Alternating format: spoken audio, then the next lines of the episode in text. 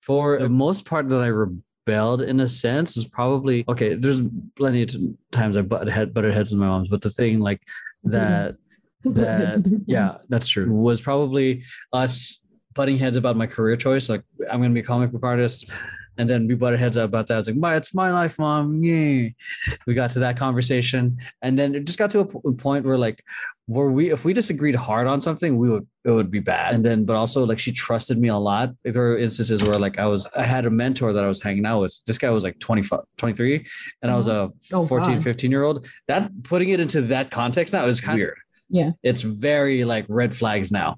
But thankfully, he was a really good guy. He mentored me in terms of like helping me get out of my shyness. Like he was, he like he would literally like just go on a tangent real quick to help me get help build confidence talking to girls. We went to the mall and he said, Go anywhere in Go this mall. to. It's in 30 minutes. Talk Go to anyone. Just talk to anyone. Now like my my freaking what 15 year old self was just like freaking out. Yeah, 15 year old brain's like, yeah the then he but yeah either way he thankfully he was a genuine good guy but he also introduced me into where he worked because I, would- I just hung out with him. He's like my big brother. And then i got to work at a campaign like working just get to i got to hang out until like four in the morning getting Mhm. get actually getting paid under the table. And my mom was like yeah as long as i know you are where you are just call me.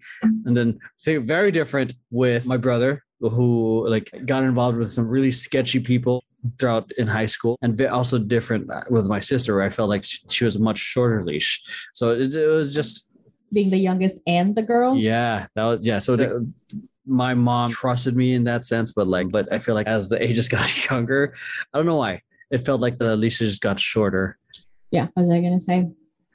Yeah, like, way I graduated high school very like early for American standards. I graduated at 16. So I was a 16 year old fucking going to college. And so I was gonna be around like all these like an 18, at least 18 Mm. till like 20. And when I went to community college, so 30 year old or like 30 year olds and older, like going to community college. And it was like it was I get that it was a little it's I get that like now as an adult, like looking at it like, oh wow, that's a little fucking jarring. This 16 year old around all these fucking adults.